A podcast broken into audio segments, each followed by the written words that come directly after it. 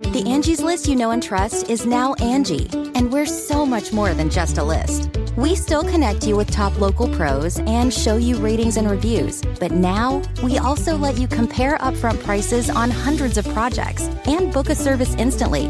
We can even handle the rest of your project from start to finish. So remember, Angie's list is now Angie, and we're here to get your job done right. Get started at Angie.com. That's A N G I, or download the app today.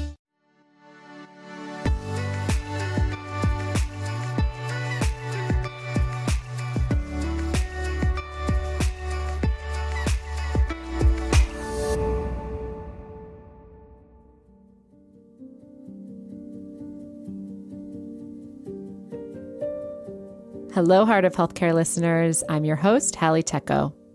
There is a gap in America's knowledge about women's health. This is no surprise because it wasn't until 1993 that Congress wrote an NIH inclusion policy into federal law that encouraged women and minorities as subjects in clinical research. Much of what is considered health standards are largely skewed towards men because of the years when women went understudied.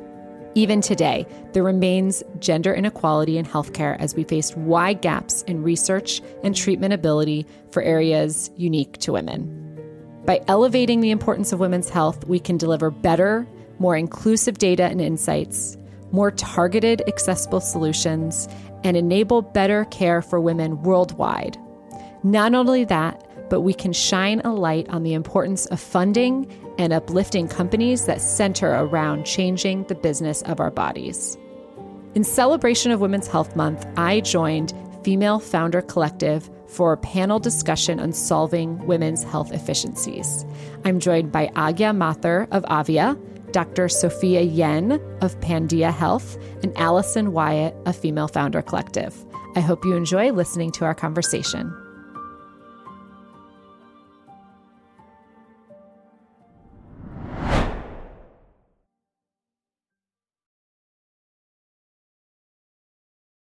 Hi, everyone.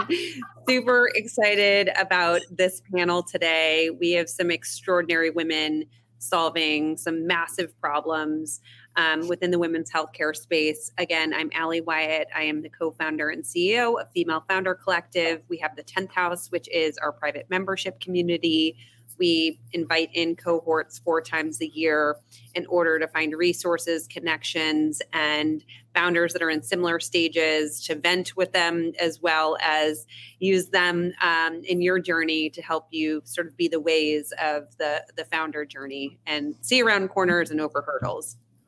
I am very excited though about this conversation today and was just fangirling over these ladies because there remains obviously a huge gender inequality gap in healthcare as we face gaps in research and treatment ability for areas that are unique to women. And by elevating the importance of this, we can deliver better, more inclusive data, insights, targeted, accessible solutions, and enable better care for women worldwide. So, in celebration of FFC FFC's Women's Healthcare Month, um, we are joined by Hallie Tecco, who I'm going to go through her bio um, because she's an extraordinary entrepreneur, angel investor, podcast host, and she's passionate about fixing our healthcare system. She is the founder of Natalist, which was acquired by Everly Health in October 2021. And previously, Hallie founded and ran Rock Health and also is an adjunct professor at Columbia Business School, teaching the first MBA level course on digital health investing. She has served as a board member to the International African American African American Museum since 2018 and as an advisor to the Harvard Medical School Department of Biomedical Informatics since 2014. I don't even know what that is, but it sounds incredibly impressive. Um, and I've actually coined her on this call as the fairy godmother of the women's healthcare system. So that is what she I like is. The little um, emoji. I'm gonna start using that. and Aagya Mathur has an extraordinary career as well, but she started a volunteer service to fill a community need in high school and founding a small business to provide affordable transportation to her undergraduate classmates to now leading Avia, Avia, Avia, Avia, to improve the health and wellness of people with uteruses. Aagya Mathur is consistently bridging gaps and solving inefficiencies. Through personal and professional experiences, she found her passion at the intersection of healthcare, innovation, and analytics driven insights.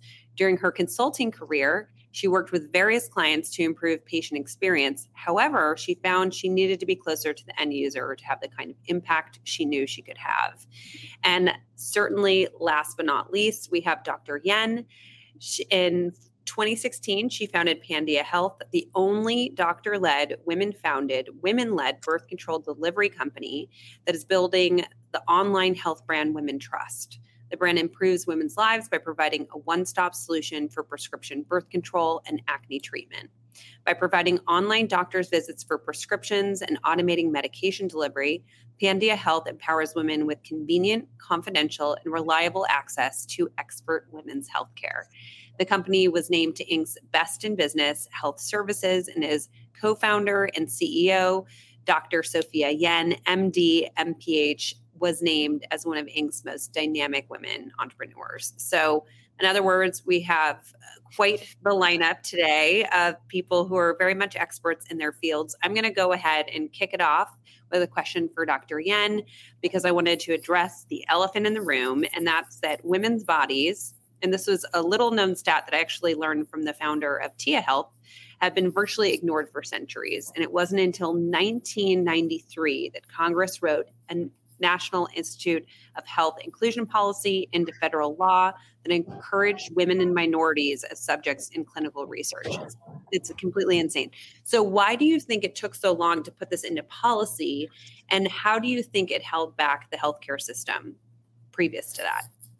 So, um, first of all, I want to explain from the researcher scientist point of view probably why this was done. That it was that women and minorities weren't included. Um, one is cost. In order yeah. to get minorities included, you have to have enough of them so that if you find a result, that it's significant. And so, if you want to include minorities, then you have to add extra money to include minorities. And the women part is just from a scientific point of view and liability point of view. If you're trying a new drug and the patient gets pregnant, then you don't know the fetal effects. And then if the woman is on her birth control, you don't know the hormonal effects. Is she menopausal? That's another effect. Um, is she cycling up and down? But I think it was mainly liability. If anybody gets pregnant while you're trying a new drug, you're going to get sued. And you're trying to do a new drug, you don't have time or the money to get sued. So I think that was probably it. And the reason why finally in 1993 this happened was I think one, we had enough women in Congress to push for this. So we need to elect more women officials. But two, we had more women in science saying, hello, we are 50% of the population. We give birth to all of the existence on this planet. We deserve to be, we are not just little men. And that has been similar with pediatrics. There's a lot of drugs that have never been tested technically in pediatrics. We just take the adult dose and like do it milligram per kilogram and throw it at children. So um, it's absolutely, I think, a time of awareness that not everyone is a variant of what we were all taught in medical school. And I went to medical school in 93. Uh, 70 kilo white male is the basis of 95% of medicine. And thank you 1993 um, hopefully more women have been in more research but we still i think deserve equal funding. And i don't think we see at least equal funding for the same diseases that affect women. Endometriosis fibroids menopause is the wild wild west. And um, realizing again that women are not men we have estrogen, we lose estrogen, and how does that affect our bones, our brains, our hearts, et cetera? Very different from someone who doesn't lose estrogen at around 50 years old. And going sort of deeper into this topic about education too around women's health, Hallie, I want to turn this to you. You talk about how women's health is actually an elective in many med schools. And oftentimes we believe our doctors are gaslighting us and don't fully understand us. But is this partially due to how they are educated in the in the medical education system? Yeah, well, I think just to preface the problem, one in five women report having felt a healthcare provider has ignored or dismissed their symptoms. And 45% of women um, said they've been labeled as chronic complainers. And so you can imagine a lot of women aren't even sharing their full medical history or the symptoms that they're facing due to fear of being judged by a physician. And I don't think that all providers gaslight. Certainly, um, you know, there are amazing providers out there, but I don't think that our system is set up to really help providers meet their full potential in working with female patients. Appointment times are extremely short. I just had my annual. You know, maybe I had eight minutes with my doctor. I had um, yeah. maybe 10 minutes with the nurse before that. And I probably got more value out of that time with the nurse or the PA than with my physician. Providers are burnt out um, especially mm. female providers. They're absolutely burnt out. And most folks in the system just don't have the capacity to change things. We have built our system on a fee for service model, and that has led to, for someone who's young and otherwise looks healthy, kind of in and out, like check the box and move on. And so I think because of that, you know, women feel like they're not being heard. And I think the response is these amazing companies that we're starting to see, like Pandia Health, like Aavia, like Tia, that are women who've been through this, who want to solve the problem and actually give women the sort of respect, time, and attention that we so desire. And I'm going to now flip it over to you, Aagya. What have been the most major discoveries or advances in healthcare since including women in these studies that, that you've seen yeah, I mean, many. Um, and I hope that this is just the first inning, uh, not to use a sports analogy when talking about women's health, but I hope that this is just, we're just at the starting line, if you will, um, where, you know, one of the things that I actually say often also, and I heard uh, Dr. Yen say is like, women are not just little men. That is just something that I can't stress enough to anybody where we we're excluded from these from these studies because of our pesky hormones that was literally written in a paper once. And what does that mean for us now going forward? Now that we have have some have been included now in some studies and there's still so much to go seeing that difference has really unraveled a whole slew of things. So starting with this health, women's health specific concerns. So that's something that I like to make really clear is that women's health is not just making babies, preventing babies. Like that is not all it is. While our ovaries, our uteruses, and our hormones are a big part of it, and there's breast cancer screening, different things like that, uh, reproductive health, menopause, as we talked about, maternal health. Those are very specific pieces that have come out. But since I we will talk a bit more about that, I'm going to skip mm-hmm. that. Another part that's actually really near and dear to my heart is cardiovascular disease. Um, this was mm. something, again, really predominantly focused on men. There's one of my dear friends is building a company in actually women's cardiovascular disease to see, to show how the symptoms are different, to show how the risk factors are different, to hopefully then lead to diagnostic tools that are really going to help women in how to treat their their symptoms and how they're actually showing that they might might be coming having a heart attack in the near future, whatever it may be. Definitely also on the drug side, uh, I believe that this was brought up uh, earlier as well, but there are different drugs that again you can't just change we're not uh, because we're not little men you can't just take it from a kilogram perspective um, mm-hmm. there are specific drugs that literally impact a woman in a different way regardless of if you're the same size as that 70 kilogram male or not and not, and I just be, the little men. the men is cracking me up every time we say that. I keep a straight face. I can't keep a straight yeah, the, the visual of that is is quite amazing too. But my my question about that, and you know, not to be ignorant, but I think for the sort of layperson that is not actually in the women's healthcare field, why is it important that women are tested differently and looked at differently? Like from the composition of our bodies. Is it because of the hormonal factors? Is it, you know, why aren't we little men? it's like that's what I'm trying to. Let's ask the doctor in the room. well, you know, basic biology XX versus XY. The Y uh, Y chromosome is actually missing a leg equivalent of genetics So we have an extra um, genetics there, but definitely the estrogen, progesterone, that puts us up for blood clots, um, the monthly cycling up and down, up and down, moods, it exacerbates diabetes, um, seizure, anything. And so that's why one of the things we promote is hashtag periods optional. And so you if you're bleeding every single month, that is so 2020. Get with the times, get with 2023. You don't have to bleed every month.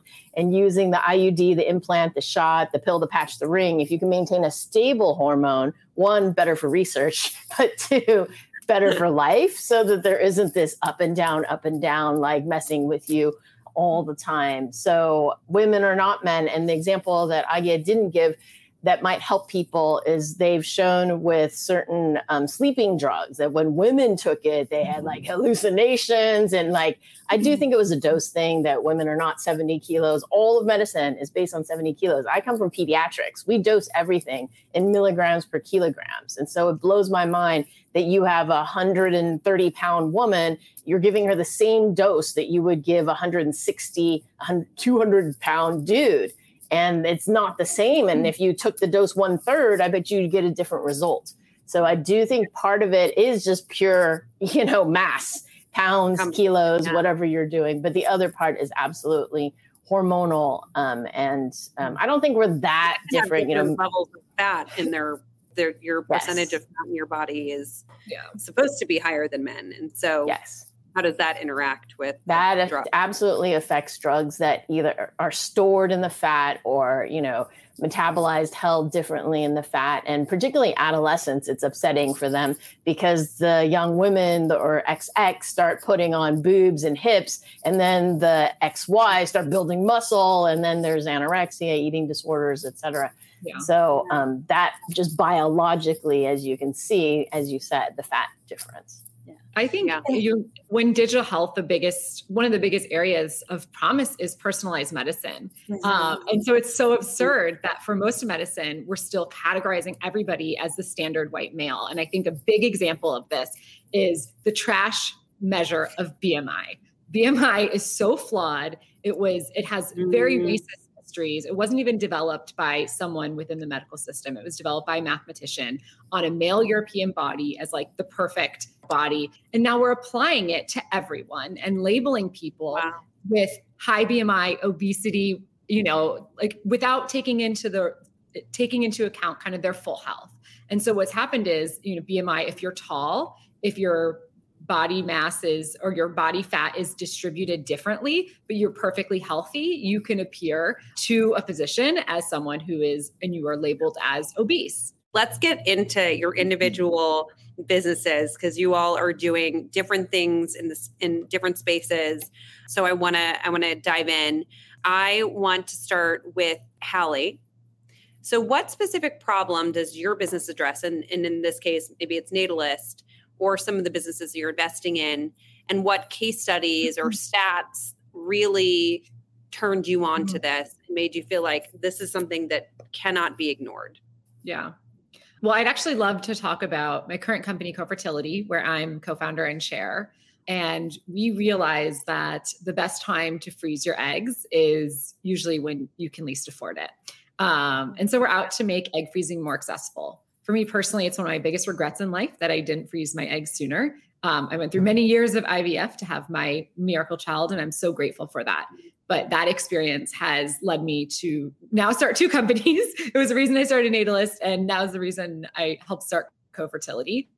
So our, our KEEP program gives egg freezers access to exclusive discounts at clinics and with storage providers, which helps bring down the cost and also bringing in kind of the community aspect of it we found a study that showed that women who undergo egg freezing are like unhappy that they're having to do it. They feel like their life isn't working out as planned. And we think that it should be a celebratory moment, an exciting, empowering step in your life. And so just bringing that community element and having women freeze their eggs in cohorts makes it a little less lonely. We also have a program um, we call Split, and it allows qualified egg freezers um, to freeze their eggs for free and have them stored for 10 years for free when they donate half to a family that couldn't otherwise conceive. In terms of stats, I would say the one that we just heard from, uh, I think it's, it, I think it was ASRM or SART, one of the large groups within the reproductive health space, is that egg freezing cycles surged during COVID uh, and they were up 46% year over year in 2021. Um, so, you know, enormous growth, a lot of interest in egg freezing, yet cost is an enormous barrier. And at CoFertility, we're trying to tackle the cost piece. Can you speak to how much it is for those who aren't aware? Because I wasn't yeah. aware how expensive it is. And I was talking to a friend of mine who was contemplating it. She's in her mid 30s and she is single and she just wanted it as an option. She's like, I would definitely do it, but it's just too expensive. I know. It can be about $15,000 when you take into account medications. It's different for everyone because everyone needs a different um, level and a different combination of medications for ovarian stimulation based on your ovarian reserve. And then it also, it's funny, it, it depends on where you live. And actually, if you live somewhere that has more clinics like New York City, you actually mm-hmm. find that the prices are more reasonable because the clinics are competing with each other. But if you're yeah. someone, unfortunately, who lives somewhere with only one clinic, in a lot of ways, those clinics can set their price. So it does vary across the country. And um, while some employers do offer egg freezing benefits, they tend to be really large um, tech companies, and it's really just a small percentage of the population that gets egg freezing covered by their employer. Huge problem. Love that you're you're solving this, and um, I'm going to go to you, Aagya, and, and I want to ask you the same question for Avia in terms of Avia. I keep. Okay. I, I just want to call it Avia. Um, but for Aavia, funny, I never noticed how your name and company are so similar until I know. I keep saying them. It's one of those things where neither did we until we went to go tell people after we named it. That's amazing. Like well, it sounded good to your ears. We actually wanted Avia, but it's a shoe brand that has pretty good SEO. So we're like, we're not going to compete with that. But it's supposed to be like avian themed, sky's the limit for you to soar. Um, yeah. So Aavia, we, if I wanted to tell you my entire life story, I could. And it really does feel like everything I've done, both personally and professionally, has led me to starting this company, even though I didn't know uh, at the time. Aavia itself, we are a daily ovarian hormone health app. Uh, we help people understand based off of where they are in their cycle, how it impacts them personally, and then give them recommendations of what they can do accordingly. And also just like plan plan ahead of time. So we actually plan our board meetings based off of when I when the best situation to prep. Um, I do my workouts accordingly now. I wish I would have known earlier in life. And this is actually what happened uh, from a personal experience. I, I'm a science nerd. I took the MCAT, thought I was going to be an MD, PhD. And when I went through some personal um, health stuff, I started doing my own research because I was like, I don't understand what's going on, why this is happening, what this means, and came across this whole ovarian hormone health cycle. And I was like, frustrated and now i almost laugh about it but i would have planned when i took the sats accordingly yeah. as captain of my basketball team captain of my basketball captain of my basketball team captain of my soccer team would have had my teams train accordingly because your quality of muscle wow. toning changes your risk of injury changes depending on where you are in that month actually the us women's national soccer team trains based off of their cycles and so what? that was wow yeah and so that was like a it was a personal experience that had me very frustrated but it's when i met two, my now co-founders who had the same experiences where they were like i didn't know this. One of my co-founders was losing her vision where she was having what she didn't know was hormonal migraines but she would lose her vision every two to three months and only once working with a very specific doctor did she realize that's what it was. Otherwise, they were looking for brain damage, eye damage, different disorders. And nobody asked her, when in your cycle does this come?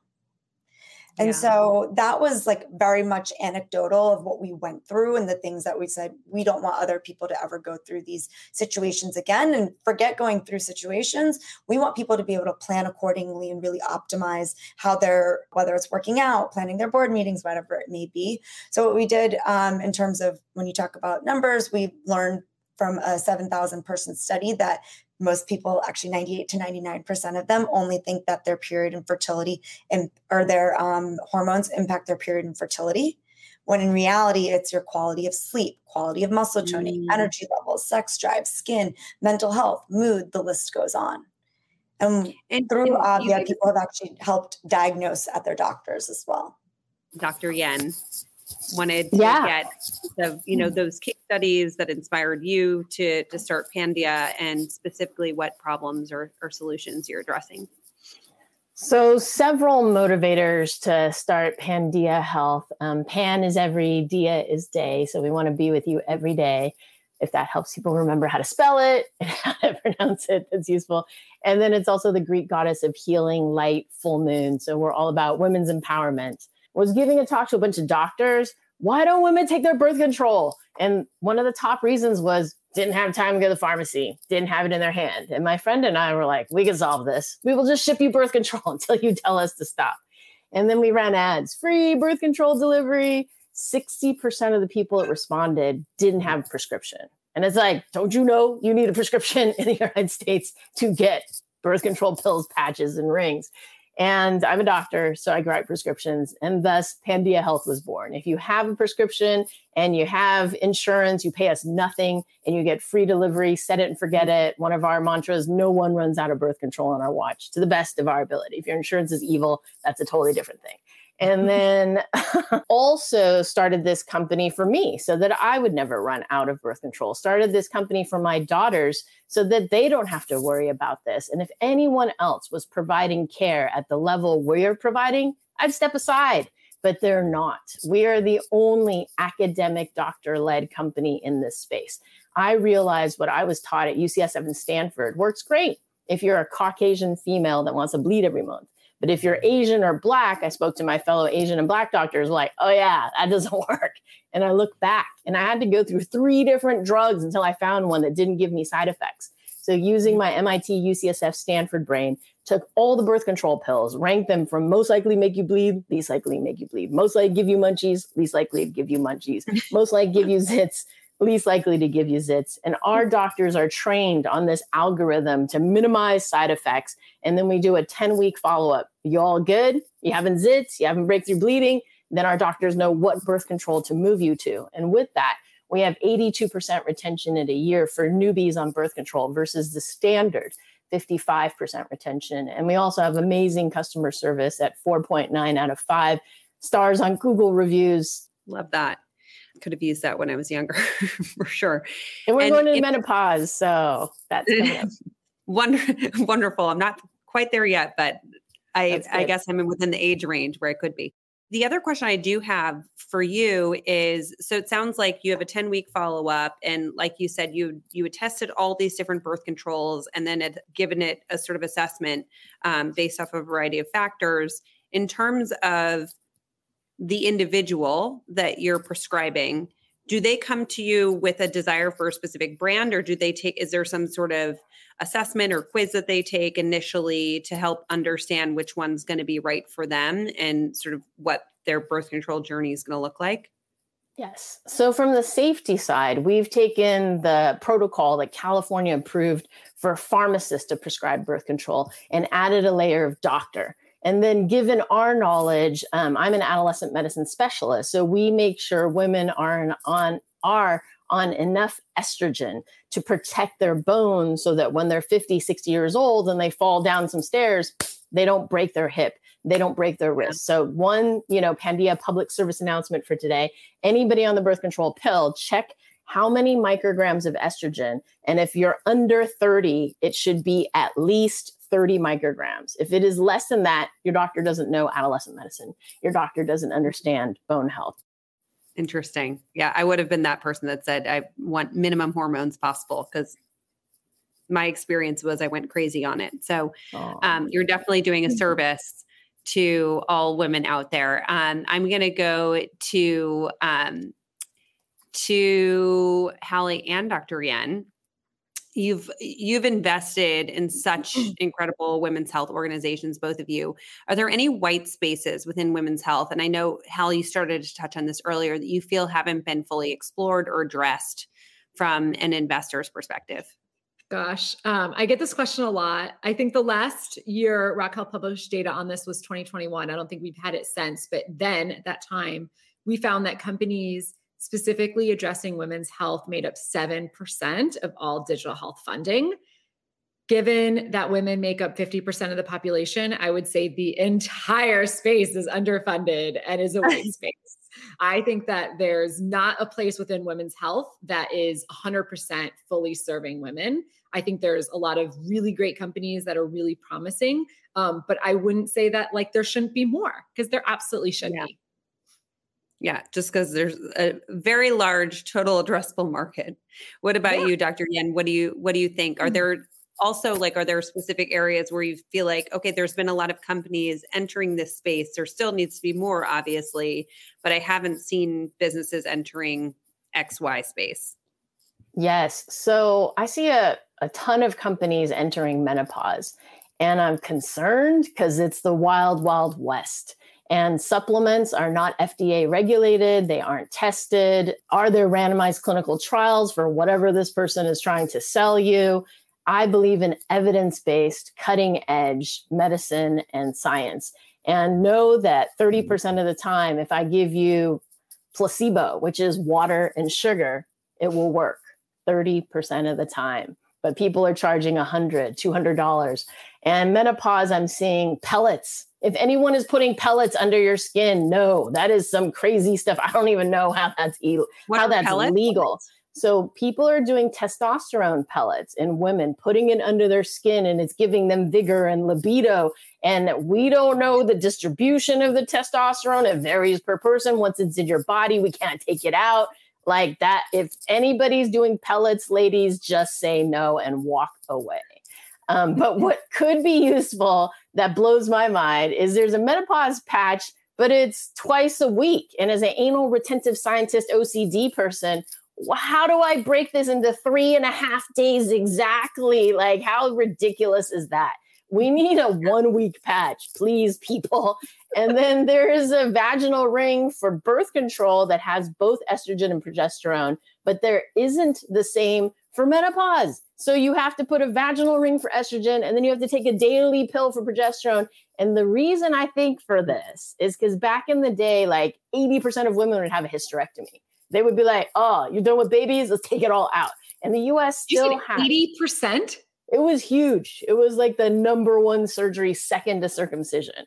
And they've now since stopped doing that because there are consequences to taking out your uterus and having a gap, and everything else falls in, and there's prolapse and there's side effects. But I was just on another talk that if you have BRCA, then you have an increase of cancer, and the hormones on the uterus increases uterine cancer. So maybe better to take out the uterus so you don't have risk of uterine cancer. So there's just many things you need to weigh on that. But the reason why they have it separate is they assumed you didn't have a uterus. So then you didn't need the progesterone. The progesterone and any hormone therapy for menopause, et cetera, is to make sure the uterus doesn't get endometrial cancer. But if you don't have a uterus, then you don't need it. But like, why do I have to have a ring in my vagina and pills? Why can't the ring deliver both?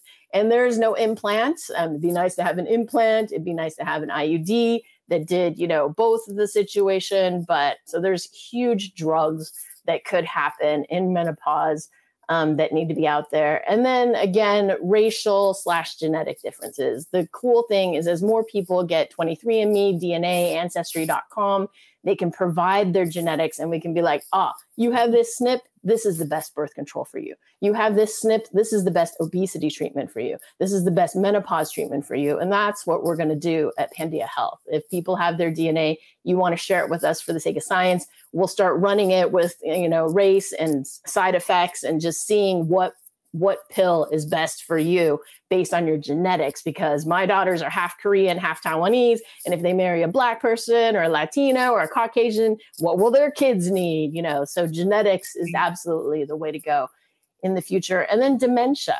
I think there mm-hmm. a lot of research yet on menopause, hormone, estrogen, dementia. And we don't have all the data there, but it's leaning towards that estrogen before the age of 60 and perhaps continued after that will help decrease dementia because dementia is huge and really scary. Mm-hmm. And we, as those with uteri, often get stuck with the caretaking.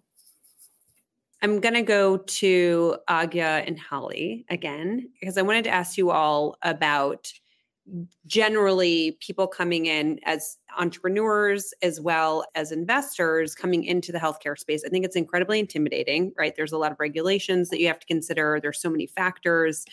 my question for you is what has been your experience? And maybe I'll start with you, Aagya, navigating the healthcare space and how has that been different from your previous experiences for for those people that are maybe thinking about starting a women's healthcare business or um, feel like they have a great solution but are very overwhelmed at the task of entering the space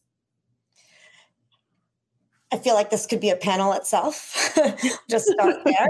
so I spent a number of years when I was in consulting, working across payer, provider, pharma, pharmacy, you name it. Um, when I went to MIT for business school, that's where I I knew that what I wanted to do was rather than looking at what these players wanted, I wanted to look at what the end user wanted yeah. because that's where I felt like a lot of these players were not paying attention to. Actually, one of them, uh, a very well known pharma, they had a plan to do something. I can't share um, major details here, but they were going to make a billion dollars off of it in five years. And I was like, if we just look at it from this angle with what this use, how these users actually interact with this, they were able to then change it to $5 billion in five years. That's wow. huge. And so yeah. that's something that I know we're talking, the question is on how to navigate the healthcare system. I think that that part itself is just really important to recognize is what is your end goal with what you're trying to do? Um, are you trying to do something that's going to help the payers? Is are you doing something that's going to help the providers? Are you doing something that's going to help a pharmacist? Or are you doing something that ultimately you want to help the end user? Because I think that there is still a disparity there. Um, I know, Hallie, you can probably speak to how your companies have been very much D2C companies themselves. Also, how what does that look like if you wanted to try to sell that through through the healthcare system? So a big part of it starts to become how to get the lay of the land. I actually did a whole mapping of the system a few years ago, which I'm happy to share at another time, where understanding who plays with who, who plays nice with who, and who doesn't play nice with who is important. But if you're looking to start a direct to consumer company, I definitely wouldn't let that be a barrier to you getting mm-hmm. up and out because that's something that I will help you with. That's something that uh, your advisors, investors will help you with, but that's not something that you should be letting be a barrier to you getting out there to build something that's going to have a true impact on the end user themselves business model is a completely different story there though. So if you're if you think that this is something that yes it's going to impact the end user but i don't know that the end user is going to pay for this that's where then you have to think about all right is this something that they expect the payers to pay for this? Is this something that they expect to come with when they go to the doctor? Um, and i know dr yen can speak about that more from the um, insurance and from the doctor perspective but those are things that you can figure out and there are so many resources. Um, you don't have to have worked in healthcare before. In fact many of my founder friends who are in women's health or in healthcare specifically have not worked in healthcare before. Mm-hmm. and if any anything, hopefully that keeps you from getting bogged down by a lot of the details and feeling like, oh, I can't do this because this person doesn't do this. You will try to break barriers, really break the ceiling there to make things happen that you know should happen.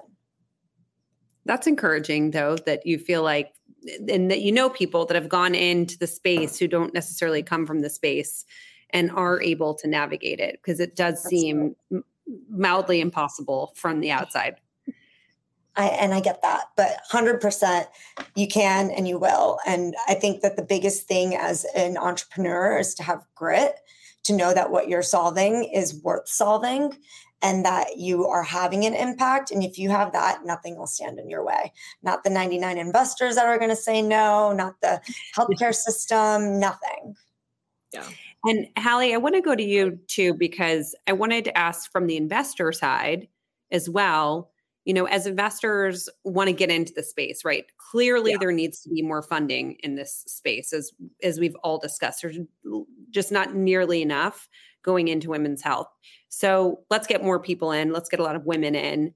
How do they think about doing diligence, right? Mm-hmm. With uh, yeah. a healthcare company if they have no experience. And then once they are on the cap table, so they do invest, how can they add value yeah. to or or say to that company, hey, I can add value through this, even if they've no prior experience. Yeah.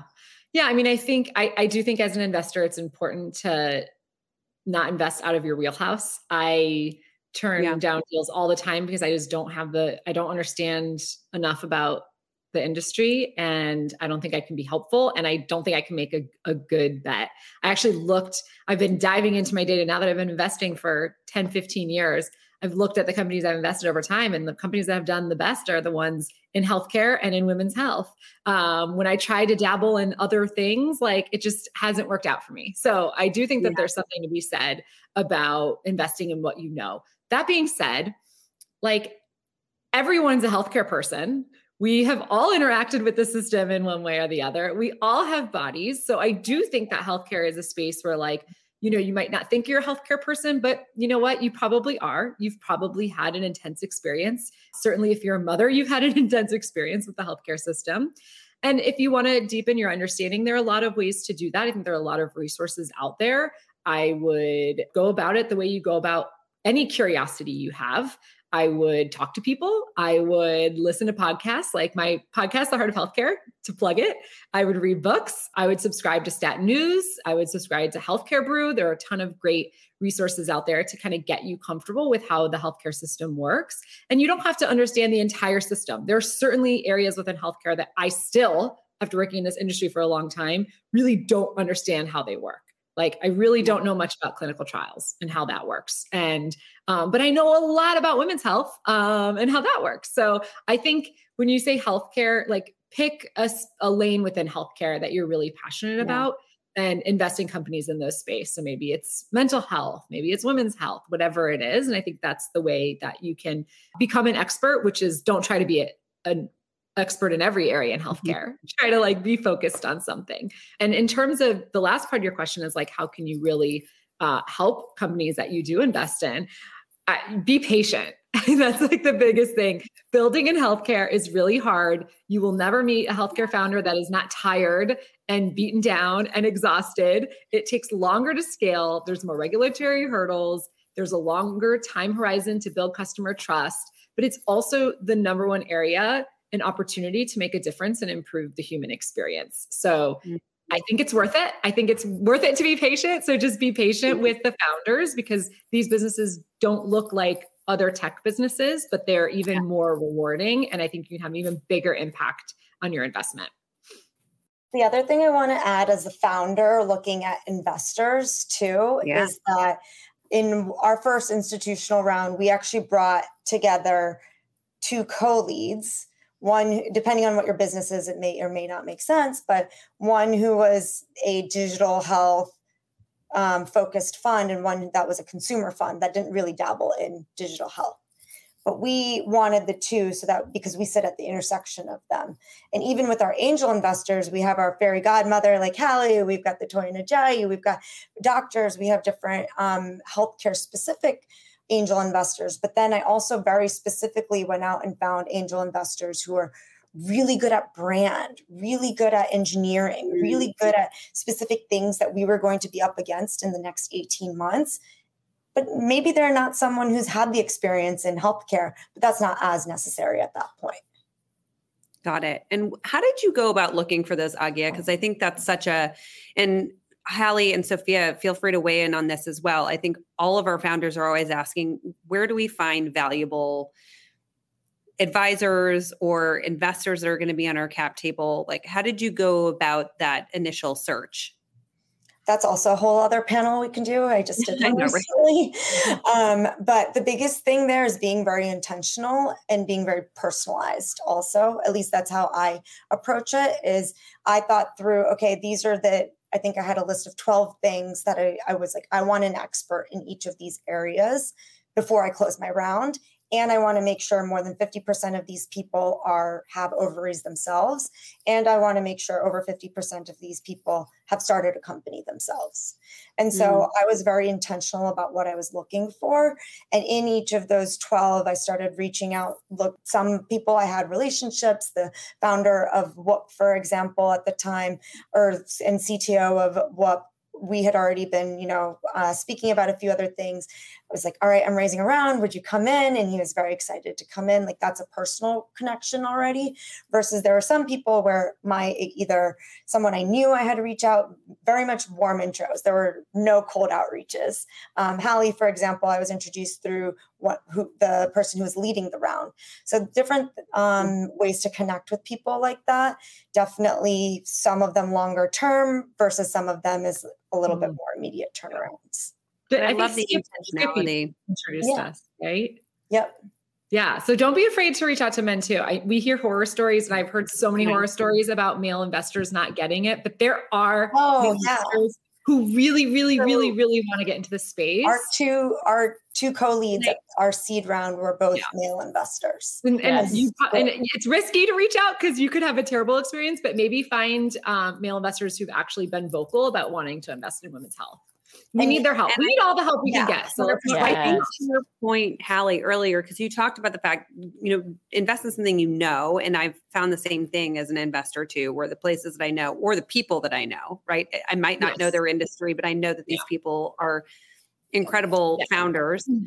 Those have been the ones that have worked. But the the question there then is it's going to lead you to a lot of of men because the healthcare system is also dominated by by men already so you're not going to find quite as as few women with that domain expertise but that being said what i would love to understand is how a, a founder of a women's healthcare company might think about pitching to yeah. men and positioning yeah. it yeah. maybe Aagya you look like you might want to have something to say about this I mean, I have so many things to say about fundraising, um, but I will keep this very short. That I'll I'll keep it to three things.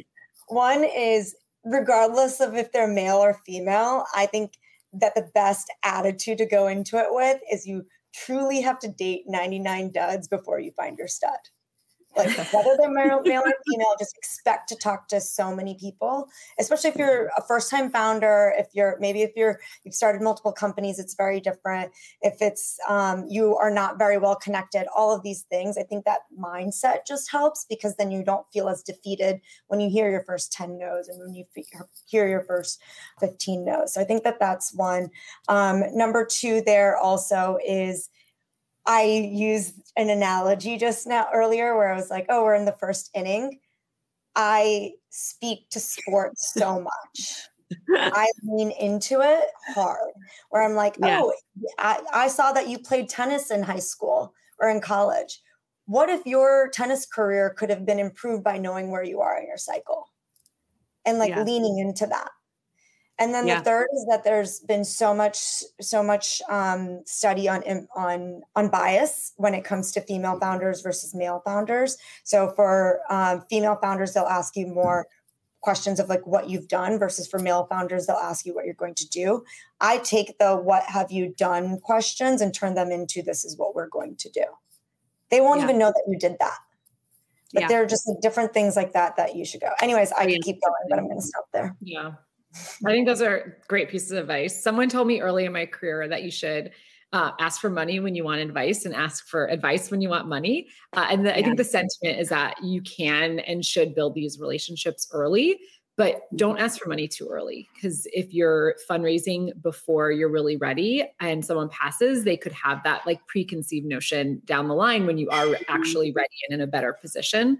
Um, so I think being careful about when to fundraise and you're to you'll yeah. waste a lot of time if you try to fundraise prematurely so getting your ducks mm-hmm. in a row mm-hmm. whatever that means like prototype some sort of mvp or maybe that's some sort of traction a team whatever that is you have to kind of find the right time to go out where you're going to increase your chances of success and maybe talk to you know 100 and maybe three of them will be interested whatever that ratio is you want it to be as high as possible 99 duds before your stud. Love it. And you have Dr. to know the stages too, just to build on what Hallie's saying is yeah. that I will I'm very candid about this. When we were raising our like angel round, I got distracted by the shiny object of seed stage companies or seed stage firms reaching out to us. And I was like, oh, they're interested in us. Maybe they want to invest. At that time, nobody had told me that they do a lot of information gathering. And so I got hopeful, I wasted time. Mm-hmm. And so when we raised our next round, I basically cut out anyone who doesn't write certain number, certain amount of checks, don't invest at a certain stage. And if they reached out to me, I'd say, hey, you know, I'm happy to circle yeah. back with you in six months or something like that. Yeah. I, this is a very controversial piece of advice, but I'm going to give it. Try to talk to partners when you can. Like, I, you know, I, associates, especially women of color who are associates and principals and, and working so hard. Like, I mm-hmm. don't want to write them off, but at the same time, the partners are making the decisions. And you really want, if you can, you're going to have a better chance of getting the deal if you have that meeting directly with the partner. And so yeah, building maker. those relationships with the person who's writing the check is going to save you the most time. And so when you're getting like, if you have angel investors or, or industry leaders who are making those introductions like ask who who are the people you're going to introduce me to and you know see where they are in, in, the firm and really like spend most of the time with the people who can actually write the checks and the, i'll say just what i guess said earlier like there yeah. are there are a lot of vcs especially associates who are really just information gathering they're out there mm. trying to understand the market to compare you to your competitors and it'll totally waste your time so try to avoid that if you can so we have just a couple minutes left. So I'm gonna I'm gonna jump in um, with two final questions. One question I'm to direct to you, Dr. Yen, because you talked about again money towards specific women's health issues. So, can you enlighten us on that process and then share with any of the folks that are watching how they can be helpful in putting more money towards women's health issues? Yes. So Portfolia is a great option. Astia, I forgot to mention, is another yeah. great option. If you want to donate, Springboard Enterprise is a nonprofit that has an accelerator for women founded, women led companies. And then uh, I mentioned Coralus, which is another nonprofit tax deduction and then impact assets. So I've created Sophia Yen's Women Fund at Impact Assets, and I've invested in five different companies that do social good in this world, and four out of five are run by women. Um, one of them is eco underwear. The other is lubricant for menopausal women. Another one is a cap um, that you wear during chemo to prevent hair loss. And then I did a wind company as well. And I've also done some other investments as well. And then my final question for all of you what's one of the best pieces of advice? I'm sure you've gotten many great pieces of advice. One of the best pieces of advice you've received as a founder that you want to share with all the founders listening in today? Get a therapist. take care of yourself. take care of yourself. I actually yeah. just did a podcast on this topic on mental health for founders. Founders are listening to it to self-report a mental health condition. I've lost a founder to die by suicide um, wow. years ago, and all I can say is like you, your life and your mental well-being is so much more important than this company. And you have to actively no matter how hard things are at work you have to actively set aside time money energy to take care of yourself. Beautiful Mine is general. Um, hashtag stop sucking it up with respect to women's health. Um, the number one cause of missed school and work is bad, evil periods. And women are like, oh, it's just life. Uh uh-uh. uh If you aren't missing school and work, please see a doctor. And then menopause. A lot of physicians, it's just menopause. Suck it up. It's what it is to be a woman. Uh uh-uh. uh If you are having any symptoms of menopause, if you are having any symptoms of endometriosis, fibroids, whatever, do not suck it up find a doctor that cares. Mine is on surrounding it kind of builds on Hallie's, but surround yourself with founders. It is easily the even if you have co-founders, it is easily one of the most trying, loneliest, so many different adjectives I won't list right now, experiences. And being yesterday for example i got together with two founders and we were able to just we did a hackathon on all the problems we're going through both personnel company things like that where those are the support systems that you need in order to be like okay i'm not alone. I'm not the only one because a lot of times you think oh i'm the only one going through this just like you do in women's yeah. health. Um, so i think having that support system of people at your stage and maybe one stage ahead is very very very powerful I feel like we ended on that because we seeded you to say that, Aagya, because that is the entire reason for what we do is everything that you all mentioned. It is so important to prioritize yourself as a founder, and it's really hard to do. You have to be super intentional. Um, you have to protect your health and you have to surround yourself with people who understand what you're going through. And the reality is that even if you have a wonderful group of investors and cap table, um, no one replace having a founder at your side because they're going to be going through it at the same time. So join 10th house. yeah. Anyways, thank you all so much. Um, mm-hmm. Your wisdom is just ever flowing. And I feel like I have a million more questions for you, but I think this was extraordinarily helpful in giving us a window into how everyone can can help to provide solutions to these yeah. problems and invest in it and get behind what you're doing. Thank you so much for having All us. Right. Thank you. Thank you. Bye. Thanks, everyone.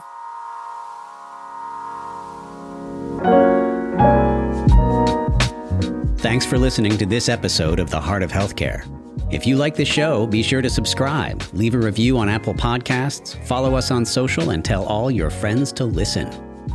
The Heart of Healthcare is a product of OffScrip Health. We are a healthcare engagement company built for patients and caregivers by patients and caregivers. Our executive producers are Matthew Zachary and Andrew McDowell. Our host is Hallie Tecco. For advertising and media inquiries, email media at offscrip.com. That's media at offscrip.com. For more information, visit offscrip.com.